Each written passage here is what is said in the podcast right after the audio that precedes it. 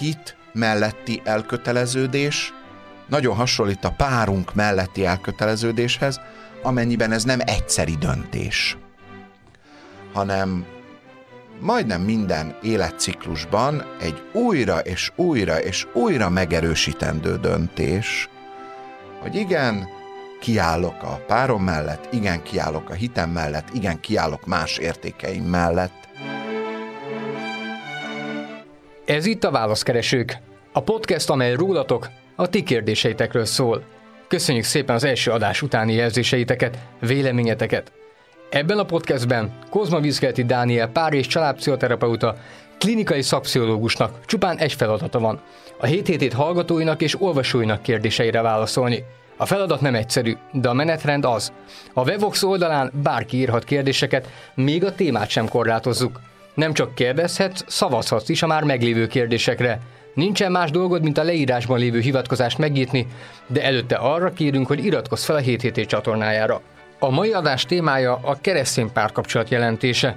Erről fogunk tehát beszélgetni Kozma Vizketti Dániellel, a kérdések átadója Marti Zoltán. Szervusz Dániel! Szervusz, és üdvözlöm a kedves hallgatókat! Csapjunk is bele. Mit gondolsz arról a kapcsolatról, ahol az egyik fél keresztény, a másik viszont nem? Mennyire működőképes hosszú távon, akár például házasságban is? Mi a tapasztalatod?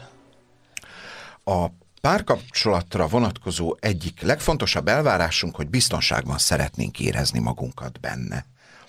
Hogy számíthassunk a párunkra, hogy úgy gondolhassunk rá, hogy igen, ő minden helyzetben ki fog állni mellettem, én is minden helyzetben ki fogok állni mellette, és ez nem két hétig fog tartani, hanem hát lehetőleg az örökké valóságig, vagy legalábbis a földi életünk végéig. Szóval, hogy így ez egy ilyen nagyon-nagyon hosszú távú dolog. Ez adja a biztonságérzetünket.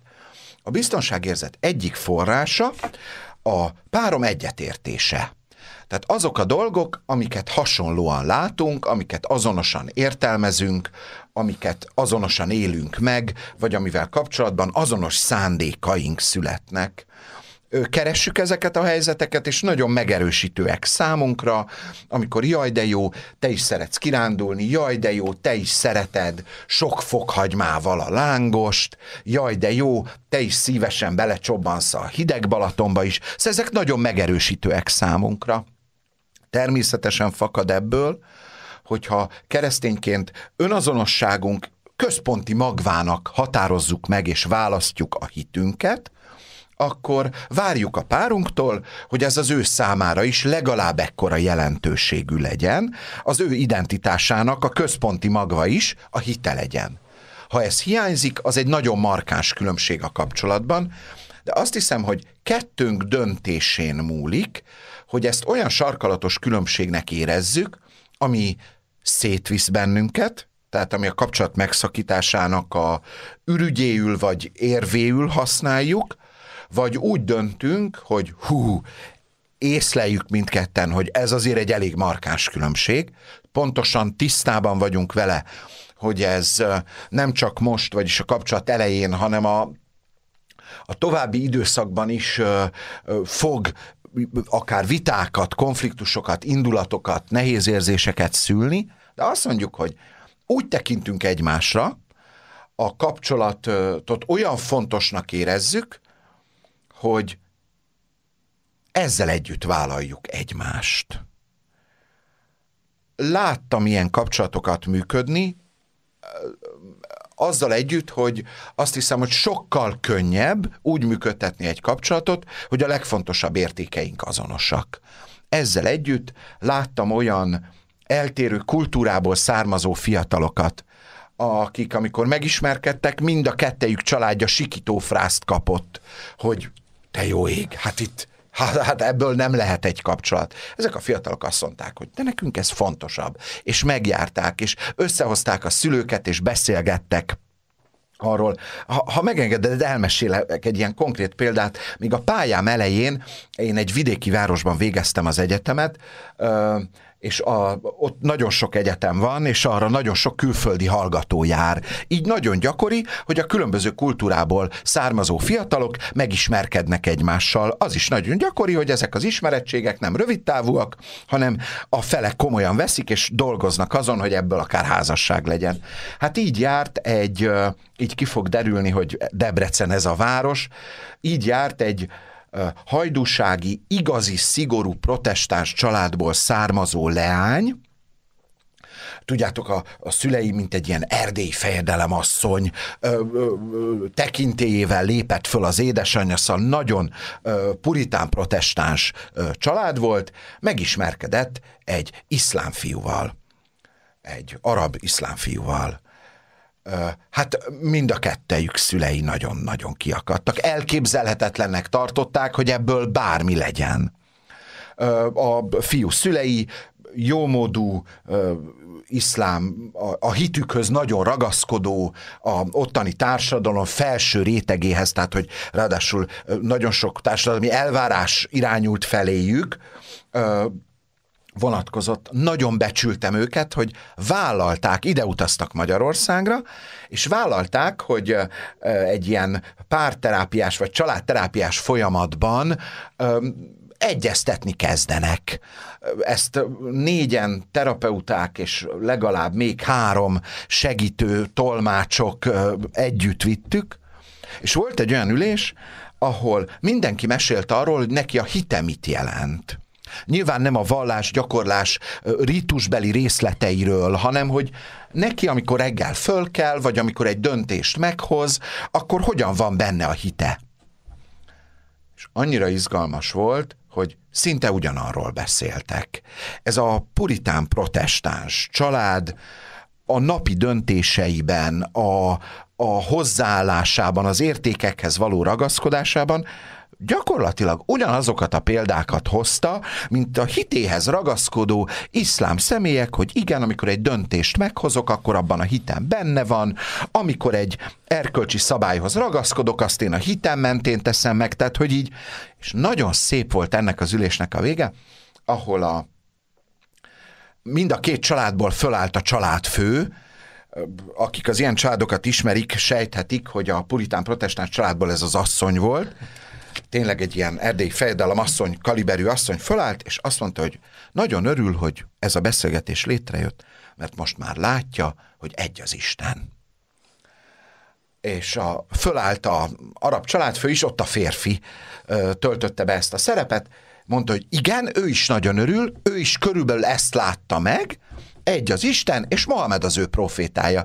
De ahogy ezt hozzáfűzte, mindannyian elnevettük magunkat, mert lehetett érezni, hogy itt ez nem a különbségtevés a lényeg, hanem az egyetértés hangsúlyozása. Hogy neki úgy egy az Isten, hogy Mohamed a profétája teljesen rendben van. A protestáns család számára meg Jézus a, a fő proféta, a, a közvetítő, a isteni személy, és ez így teljesen rendben van, megegyeztek, ennek a fiatal párnak azóta azt hiszem két gyermeke van, és békében élnek Debrecenben. A srác egyébként orvos, és elismert orvos lett a Debreceni klinikán. Szóval, hogy nagyon jó volt ezt megtapasztalni, hogy ilyen nagyon markáns különbségek ellenére létrejöhet egy elkötelezett kapcsolat, de nagy munka kellett hozzá. Azt hiszem, hogy nagyon hasonlít ez ahhoz, amikor valaki hitben élő, akár keresztény hitben élő személy megismerkedik valakivel, akitől ez teljesen távol van, korábban nem találkozott vele. Amit azt hiszem érdemes ilyenkor elkerülni, hogy egy misszióra építeni a párkapcsolatot, hogy majd miattam megtér, majd miattam hívő lesz, majd miattam fog járni templomba, majd mi azt hiszem, hogy ez olyan elbillentséget hoz a kapcsolatban, ami nem szerencsés, hogyha arra épül a kapcsolatunk, hogy térítjük egymást, vagy megváltoztatjuk egymást, de ha hitelesen meg tudom mutatni nekem, hogy ez mit a, neki, a páromnak, hogy ez nekem mit ad, hogy ez engem hogyan tesz teljesebbé, hogyan tesz önazonosabbá a hitem és annak a gyakorlása, akkor lehet, hogy kedvet csinálok neki, és akkor néhány év múlva, az összecsiszolódás után ez a különbség már nem is lesz ekkora különbség. És hadd mondjak egy ellenpéldát is, amivel meg nehéz volt találkoznom. Két felekezet tagjai ismerkedtek meg egymással. Ráadásul két olyan keresztény felekezet, akik nincsenek is olyan nagy markáns távolságra egymással, hadd fogalmazzak így, hogy két egymással úrvacsorai közösségben lévő felekezett tagja ismerkedtek meg egymással. Mind a két család ragaszkodott ahhoz, hogy az esküvő az csak is az ő templomukban, vagy imaházukban jöhet létre, sehol máshol. Így végül a fiatalok, és hadd ne mondjak tényleg konkrétumokat, egy harmadik felekezet ö, templomában egy negyedik felekezet képviselője által ö, adattak össze, mert nem akartak se A, se B felé menni, hanem inkább C-t és D-t választották, mert hogy ha egyik irányba mennek, ők sértő, a másik sértődik meg, és ezt egy ilyen salamoni döntéssel így vágták át a Gordiuszi csomót, hogy egy ilyen képzavarral élhessek. Szóval, hogy más szempontból is hozhat nehézséget a különbség, és oda utalnék vissza a végére, hogy az mindig a saját magunk döntése, hogy egy észlelt különbséget, azt a kapcsolat megszakításának alapjául választunk, vagy azt mondjuk, hogy tudjuk, hogy kemény lesz, de megdolgozzuk. És, meg, és utána járunk, és érdeklődéssel, kíváncsisággal és tisztelettel fordulunk egymás felé. Ezt azért is hangsúlyozom, mert természetesen ez a pozitív kimenetel, ez csak akkor jöhet létre, ha a párkapcsolatban mind a ketten tiszteletben tartjuk a másik hozzáállását. Elfogadjuk, hogy neki ez az önazonos, hogy ő így érzi magát hitelesnek és kereknek, és nem győzködjük, hanem csak megmutatjuk neki, hogy nekem hogyan jó az, ami szerint én élek. Ugye említetted az összecsiszolódás, és nyilván a jó meg a rossz ember határa az nem a templom küszöb, ez teljesen egyértelmű. De az is logikusnak hangzik egy keresztény ember számára, hogy mondjuk szeretné, hogy a házastársa, akit nagyon szeret, az közel kerüljön az Istenhez és a hithez. A te praxisod során, a tapasztalatod szerint melyik a gyakoribb, hogy a hívő lesz inkább egy kicsit távolodik el a hitétől a házasságban, vagy a nem hívő az, aki lépéseket tesz Isten felé. Van-e ilyen, hogy mondjam... Trend vagy tendencia. Trend, igen, így van. Uh-huh. Mind a kettőre láttam példát, és azt hiszem, hogy ez részben a házas feleken múlt, részben pedig azon a hídgyakorló közösségen, akivel kapcsolatba kerültek. Egy karizmatikus közösség, ahol hiteles hitélet zajlik, ahol, táma, tehát ahol a krisztusi elvek nem kiírva vannak a falra, hanem tényleg a, a résztvevők jelenlétében nap mint nap megtapasztalhatóak a szeretet, a, a, a támogatás, a segítség, az elfogadás, az ítélkezésmentesség. Tehát ahol ez élő, mondhatnánk, hogy élő hit van, mert nyilván akkor abból fakad, de csak pszichológiai szempontokra leszűkítve. Tehát ahol ez hiteles, akkor ott azt hiszem, hogy könnyebb valakit bevinni ebbe. De nem akarom levon, vagy levenni, mert az előbb azt mondtam, és önmagamnak mondanék ellen, hogy ez leginkább a, a felek, tehát a házas felek belső döntésén múlik. De könnyebb dolguk lesz, vagy a hitben élő házasfélnek könnyebb dolga lesz, ha egy hiteles közösséghez akarja közel vinni a társát, mint hogyha elviszi egyszer, és ott az hát így magunk között szólva persze a kedves hallgatók nem látnak ilyet, de ne lepődjünk meg, néha vannak olyan helyek, ahol hát olyan diszonáns a vallásgyakorlás, vagy olyan kevésbé van úgy jelen, vagy, vagy meg lehet esetleg azt tapasztalni, hogy hirdetik a szeretetet, és utána a egyházi alkalom utáni beszélgetés pedig fröcsögő indulatokról és ítélkezésről szól, szóval ott, ott nehezebb lesz közel vinni valakit. És olyat is látunk, hogy azt hiszem, hogy egy, egy teljes életút során, ahol vagyunk fiatal felnőttek, felnőttek, életközép, érettebb korúak, aztán megéljük a saját aktív életutunk lezárulását, közben átélünk néhány krízis, néhány kapcsolati krízist, szóval egy ilyen teljes életút során azt hiszem, hogy a hitéletünk is alakul, éri, gazdagodik, fejlődik. Vannak olyan életszakaszaink, szerintem ez teljesen természetes, amikor közelebb tudunk kerülni a hitünkhöz, ha tetszik, közelebb tudunk kerülni Istenhez. És az is teljesen természetes, hogy vannak olyan életszakaszok, ahol esetleg távolodunk. Akár a saját indítatásunkból, azokból a krízisekből fakadóan, amiket átélünk, vagy éppen a, az egyházunk él meg egy krízist, vagy, vagy ott vannak nagyobb viták, szóval, hogy az is teljesen belefér, hogy egy hívő elkötelezett személy számára ez nem lesz egy ilyen töretlen, fölívelő, egyenes út, hanem igen, lesznek benne hullámok.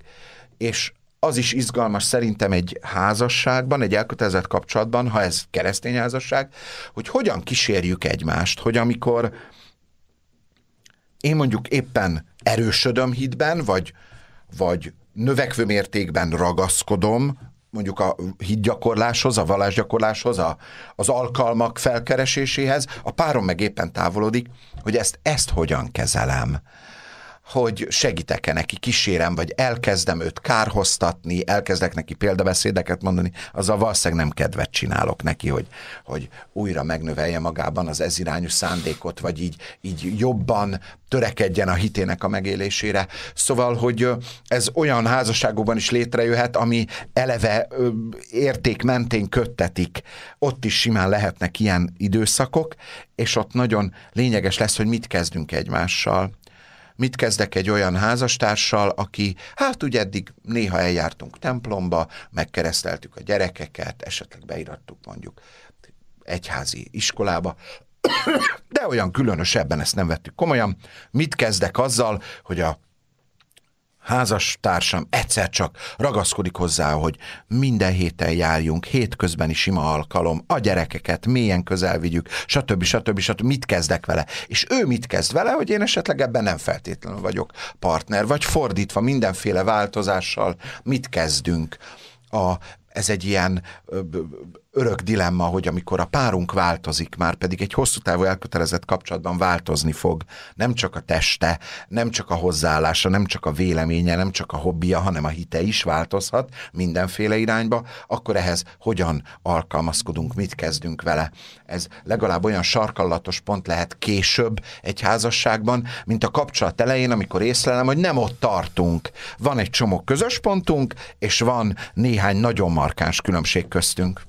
Itt a gyereknevelés azért nagyon fontos téma lehet, hiszen nem csak azért, mert mondjuk egy, egy keresztény házasságban ugye a szertartás során az esküvőnél ugye ígéretet tesznek arra, mind a két fél, hogy Istennek tetsző módon nevelik fel azt a gyermeket, hanem azért is, mert amiről beszéltünk korábban, hogy valamit megígérni, az más, mint teljesíteni. De mi a, mi a tapasztalatod neked személy szerint, hogy egy olyan házasságnál, ahol van egy hívő, meg egy nem hívő fél, ott a gyerekek melyik út felé erősödnek, vagy mi alapján dől ez el? Aha. Itt sem ismerek ilyen általános szabályt vagy trendet, mert tényleg láttam mindenfélét. Um, láttam olyat is, hogy nem hitben élő, de ezt nagyon tiszteletben tartó személy legteljesebb mértékig hozzájárult, hogy gyermekek hittanra járjanak, növekedjenek benne, cserkészek legyenek, um, egyházi iskolába jár. Szóval, hogy így, mert a társan, tehát teljesen elfogadta, hogy társának ez fontos volt. Um, ilyen nagyon jó példát is láttam. És hát persze olyan példát is láttam, hogy a hídgyakorlás szépen lassan laposodott egy család életében, az elején még a, az esküvőnél még nagyon fontos volt, eljártak, jegyesokta, minden alkalmon ott voltak, száz oldalt jegyzetelte. Szóval tényleg nagyon komolyan vették, átéltem mondták ki az igent, az esküt, az összes kérdésre átéltem válaszoltak, hogy igen, elfogadom, stb. stb. Öm, és aztán eltelt néhány életciklus, és együtt eltávolodtak tőle, egyre kevésbé vált jelentőssé, elkezdtek késni a miséről vagy istentiszteletről, aztán már a végére se értek oda, szóval, hogy így, így kikopott. A, azt hiszem, hogy a hit melletti elköteleződés nagyon hasonlít a párunk melletti elköteleződéshez, amennyiben ez nem egyszeri döntés, hanem majdnem minden életciklusban egy újra és újra és újra megerősítendő döntés, hogy igen, kiállok a párom mellett, igen, kiállok a hitem mellett, igen, kiállok más értékeim mellett. Ez a döntés most őszintén és hitelesen tudom mondani. Lehet, hogy néhány év, néhány meghatározó életesemény után ezen újra el fogok tanakodni, és újra kell egy döntést hoznom, hogy igen, újra hitelesen, és az, a, az, a, az tényleg az én döntésem lesz, és a belső szándékomból fog fakadni, hogy igen, kiállok mellette, igen, ez fontos nekem. De hát ne tagadjuk, hogy Nagyon sokan ezt a döntést esetleg nem ismétlik meg úgy a hitük, mint a házasságuk vonatkozásában. Azon kaptam magamat, hogy miközben erről a témáról beszélgetünk, teljesen számomra adekvát módon egy hívő lány, meg egy nem hívő fiú jutott eszembe, mint a teljesen magától értetődő lenne, hogy ez, ez lenne a felállás. Ez egy-két valószínűbb is, nem? Tehát védjél meg, hogy... hát nem tudom, hogy több lány gyakorolja a hitét, vagy őket könnyebb közelvinni. Ez nagyon hasonlít ahhoz a képhez, hogy a, a régi kultúrában vasárnap az asszonyok a templomba, a férfiak meg a kocsmába mentek a rítusaikat gyakorolni. Nem tudom, hogy... Szóval, hogyha mondjuk ugyanezt a kérdést Győrben a főtéren teszed fel nekem, ahol körbe csupa bencés épület van, akkor ott valószínűleg ez nehezebb lenne. Na, nem elviccelni akarom. Szóval nem tudom, hogy több a hitte mellett elkötelezetten élő lány van-e, és ezért így nagyobb a kitettség, hogy ők nem hívő fiúkkal ismerkednek meg. Nem ismerek ilyen statisztikát. Egy más statisztikát viszont igen, ami nagyon hasonlíthat ehhez a diplomás lányok általában ragaszkodnak hozzá, hogy a férjük is, hát diplomás legyen, nem? Hát ez egyértelmű. Fontos számunkra, hogy azonos szellemi igényszint, azonos érdeklődéssel szövődjön a kapcsolat. Mivel ma hazánkban a diplomát szerzők aránya három az egyhez a nők javára, nagyon hamar jelentkezni fog az a hatás, hogy egyszerűen a diplomát szerző lányoknak nem fog mindőjüknek diplomás fiú jutni.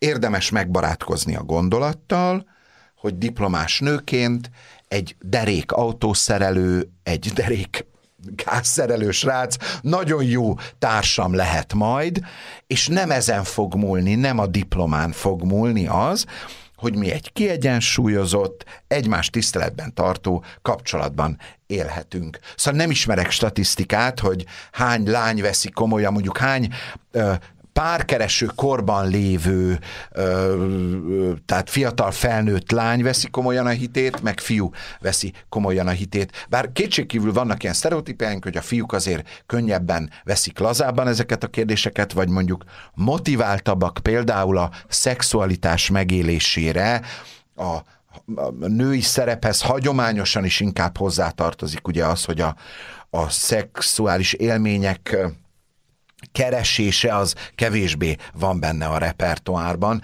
Ilyen különbség biztos van a, a hagyományos uh, nemi szereposztás szerint, és azért a keresztény családok általában jobban ragaszkodnak a hagyományos nemi szereposztáshoz is, tehát valóban ilyen összefüggés van. De hogy, hogy ez minden esetben ezt jelenteni, hogy egy hívő lány, meg egy nem hívő fiú, e, ezt nem vagy Nyilván, én nem ismerek ilyen összefüggést. Nyilván nem minden esetben, de írjátok meg kommentben, ti meg érdekel, mhm. érdekel a véleményetek bennünket én még kikacsintanék erre a diplomás sztorira, mert ez uh-huh. nagy, nagy történet. Ha szerinted a hölgyek inkább azért keresnek maguknak diplomás férfit, mert megvan bennük az, hogy, hogy ők azt szeretnék, hogy legalább velük egy szinten lévő férfi legyen, tehát itt inkább az alázatot próbálom én uh-huh. most kidomborítani, vagy egész egyszerűen pont ennek az ellenkezője, hogy na nem áll, hogy, hogy egy, egy, egy nem diplomás férfi jut nekem. Hát talán mind a kettő benne van, szóval, hogy tehát ebben van egy olyan, hogy Aha. szeretnék, hogy vezetve legyenek valahol, uh-huh. tehát mhm. legyen, akire föl tudnak nézni, uh-huh. zárójel akár egy apakép Igen. egyébként, vagy pedig egészen másról van szó. Um, szociológiai elképzelések jutnak eszembe, hogy a mi kultúránkban a hosszú távú elkötelezett kapcsolatok, értsd, házasságok döntő része a homogámia elvén alapszik, vagyis a általában hasonló társadalmi státuszú, hasonló végzettségű, hasonló érdeklődésű, hasonló körökben mozgó személyek kötnek elkötelezett házasságot egyszerűen tényleg abból fakadóan egy könnyebb ismerkedni. Nyilván budapesti értelmiségi fiatalként könnyebben ismerkedek budapesti értelmiségi fiatallal. Kis településen élő gazdálkodó szülők gyermekeként könnyebben ismerkedek meg olyan fiatallal, akinek a szülei szintén kemény fizikai munkával teremtik meg a egzisztenciájukat. Szóval, hogy a házasságú döntő többsége, és van egy kulturális hatás, hogy törekszünk is erre, hogy kiegyensúlyozott kapcsolatokat hozzunk létre, és a kiegyensúlyozottság része az, hogy nagyjából hasonló végzettségünk legyen. A másik, ez a, a szellemi igénynek a kiegyensúlyozottsága. Szóval, hogyha én szeretek olvasni, akkor a, a társam is legalábbis szeressen olvasni, vagy ne ijedjen meg a könyvektől, és ez meg egy tök erős sztereotípia, hogy azt hiszük, hogy a diplomások azok mind műveltek, vagy hogy a diplomások intelligensek, vagy hogy a diplomások jól neveltek, ilyen összefüggés egyáltalán nincsen, de tényleg azt gondoljuk, hogy ha én egy diplomás társat választottam, nála ez mind adott lesz egyrészt ez egy logikai baki, de mégis ragaszkodunk hozzá. A másik, ami azért nem elhanyagolható, hogy a hipergámia, vagyis a társadalmi státuszlépés házasság révén a mi kultúránkban a nőknek áll rendelkezésére. Tehát a szegény, de csinos lány a, szerezhet magának jómódú, akár diplomás fiút, míg fordítva az szinte elképzelhetetlen, tehát a, a a munkások rófnővel nem. Igen, ő, ő, szóval, hogy a ormánság is keményen fizikai munkát végző srác, akinek azért picit a olaj ott marad a kezén, az nehezen fog összeköltözni a Széchenyi hegyi nyolc szobás villából származó sztárügyvéd, házas pár, bármennyire is értékközpontúan élő lányával. Hát mondhatjuk, hogy ez nem annyira demokratikus, de a társadalmunkban, a kultúrákban amúgy is sok nem igazságos tényező van jelen. Szóval, hogy törekszünk a azonosságra, és ezért tényleg így a, a lányokat valószínűleg a szüleik erre bíztatják is. Nagyon sok olyan fiatal felnőtt, akár társkereső, akár már házasságban élő női klienst ismerek, aki elmondja, hogy igen, a szülei mondták, hogy az ember az orvosnál kezdődik, vagy hogy minimum lányom, ugye, és ne gondoljunk arra, vagy ne hagyjuk figyelmen kívül, hogy ez részben összefügg a jövedelemszerzési lehetőséggel is. Azért a mi kultúránkban a férj, a leendő apa felé van egy erős elvárás, hogy például amikor érkeznek a gyermekek, akkor ő egzisztenciális biztonságot nyújtson majd a családnak. Um, hát az, hogy ezt jobban elhisszük egy diplomás embernek, hogy itt van-e összefüggés, azt nem tudom, mert hogy tényleg mondjuk tanárként, vagy közalkalmazottként egyáltalán nem tudom garantálni, hogy a jövedelem az valóban magasabb lesz, mint mondjuk Aldi pénztárosként, vagy akár a ma már megidézett autószerelőként. Ha megengedsz egy párhuzamot, én a magam pszichoterápiás óradíjaimat mindig a autóm szervizének a rezsióradíjához igazítom, mert azt gondolom, hogy az én munkám három szakvizsgával, 22 év tapasztalattal, ér annyit, mint egy felkészült és becsületes autószerelő munkája. Um, én gyakran kényszerülök én emelésre. Tehát, és hogy a... lehet egy szemtelen kérdésem, hogy benned, benned van, hogy az is, hogy ne érjen már kevesebbet az én munkám, mint az autószerelőnek az óradíja? Többet se. Tehát azt se gondolom, hogy nekem jogos lenne többet kérnem, mert igen, egy felkészült autószerelő, aki ráadásul komplex, összetett műszaki rendszereket átlát, és tényleg korrektül megcsinálja. Tehát hosszú évek alatt találtam egy olyan szervizt, ahol tényleg nagyon becsületesen, korrekten megcsinálják azt gondolom, és tényleg hiszek ebben, hogy az ő munkájuk ér annyit, mint az enyém. De az enyém is, mint az övéké.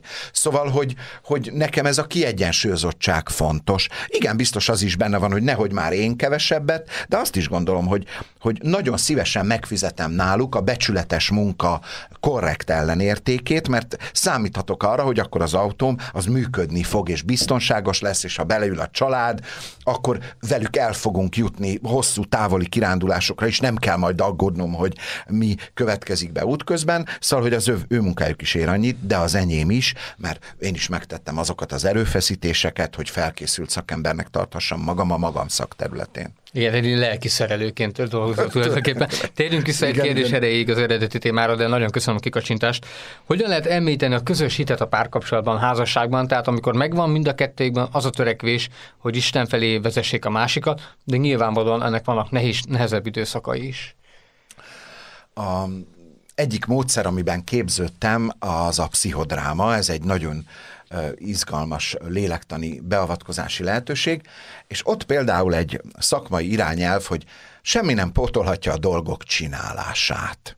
Vagyis azt gondolom, hogy a, a hit erősítése az hitbéli élmények megélés lehetőségének a keresésén, és utána az erről való párbeszéden múlik hogy ez pontosan mi lesz, hogy együtt elmegyünk lelki gyakorlatra, vagy házas hétvégére, vagy csoportos alkalomra, vagy egyszerűen csak fölkerekedünk, elmegyünk Péli Földszent keresztre kirándulni. Igazából lélektani szempontból mindegy, az a lényeg, hogy megegyezünk abban, hogy ez mind a kettőnknek komfortos, és utána egyeztessünk arról, hogy ez nekünk mit hozott.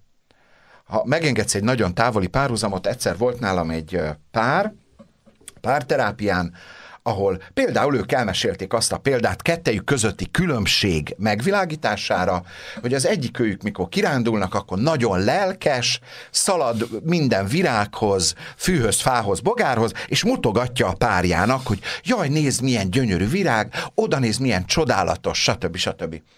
A párja, aki pedig egy ilyen higgadtabb személy, ő egyszer azt találta mondani, mikor a párja mondta, hogy nézd, milyen gyönyörű bogár, azt mondta neki, hogy ha együtt nézzük, nem lesz szebb. Éppen ő, neki nem volt annyira kedve ehhez a kiránduláshoz. És azt hiszem, hogy lélektani értelemben vele nem tudok most egyet érteni. Azt hiszem, hogy ha együtt nézzük, akkor szebb lesz. Büszkék vagyunk rá, mert hazánk egyik már rég elhunyt, de híres pszichológusa Mérei Ferenc alkotta meg az együttes élmény fogalmát. És ez kiterjeszthető a hitbéli megélésekre és élményekre is. Ez az irányelv azt mondja, hogy minden együtt átélt élmény érzelmi töblete azáltal, hogy azt együtt éljük át, önmagában nagyobb lesz. Ez olyan, mintha egyedül a telefonomon megnézek egy vígjátékot, úgy elgöcörészek rajta. Ha nagy társaságban együtt nézzük diabetikus limonádé és zserbó fogyasztás közben, valószínűleg hangosabb kacajokra ragadtatjuk magunkat, és viccesebb lesz ugyanaz, pedig ugyanazt a mozit látjuk, de az, hogy ő is kacag rajta, ő is, és utána megbeszéljük, hogy az a poén mekkora volt már, hallod, milyen fantasztikus, idézzük egymásnak, újra és újra átéljük, ezáltal mélyebb lesz. Ugyanez igaz a hitbéli elmélyülésre is, hogy együtt, igyekezzünk minél több lehetőséget keresni, hogy együtt átéljünk valamit azt hiszem, hogy nem kell nagy csodákra gondolni. Szóval ehhez nem kell egy kéthetes zarándoklat, hanem néha Hadd meséljek egy személyes példát, ilyet a pszichológusok ritkán szoktak, de most így eszembe jut. Ahol lakom, Budapest szélén, ott erdő van a közelben, és az erdőben az egyik turista út mellett van egy régi kicsi kápolna, egy ütött, kopott, kicsi, tényleg, de nagyon szeretünk a feleségemmel arra fele sétálni. Elücsörgünk ott egy picit, és úgy utána a hazaúton meg beszélgetünk, meg dumcsizunk. És azt hiszem, hogy ez kettőnk épülését hozza. Tehát, hogy nem kellenek nagy csodák, nem kellenek fantasztikus élmények. Persze nagyon jó és nagy ajándék, hogyha néha együtt át tudunk élni valamilyen nagyon karizmatikus, nagyon mély jelenséget, de azt hiszem, hogy a hétköznapokban, ha, ha őszintén keressük, akkor, akkor fogunk tudni találni olyan akár apró, a hitünkben megerősítő élményeket, amik nagyjá válnak azáltal, megerősödnek azáltal, hogy együtt éltük át, és hogy megbeszéltük utána. Persze a kedves hallgatók mondhatják, hogy ez ilyen pszichológus duma, hogy mindent meg kell beszélni, de tényleg érdemes. Szóval, hogy az együtt átélt élmény akkor válik teljessé, ha utána megosztjuk egymással, hogy ez nekünk hogyan volt értékes. Én mit találtam benne. Nekem most ennek mentén merre mennek a gondolataim.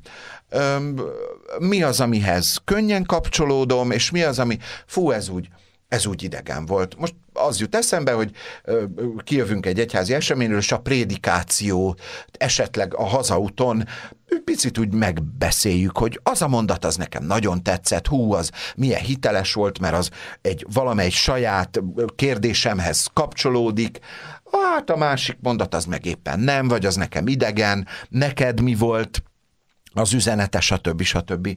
Szóval, hogy azt hiszem ugye a egyházi szolgálatot végző személyek részben ennek érdekében állítják össze a prédikációikat, hogy ilyen üzemanyagot szolgáltassanak a hallgatóságnak, hogy amikor elmennek, akkor akár a vasárnapi ebédlőasztalnál legyen miről beszélgetni. Szóval, hogy érdemes közösen átélni, és legalább ennyire érdemes utána ezt egymással megosztani, hogy mi van most bennem annak mentén, hogy ezt együtt átéltük, és ebbe beleférnek akár a kételyek, meg akár, a, akár az örömök is.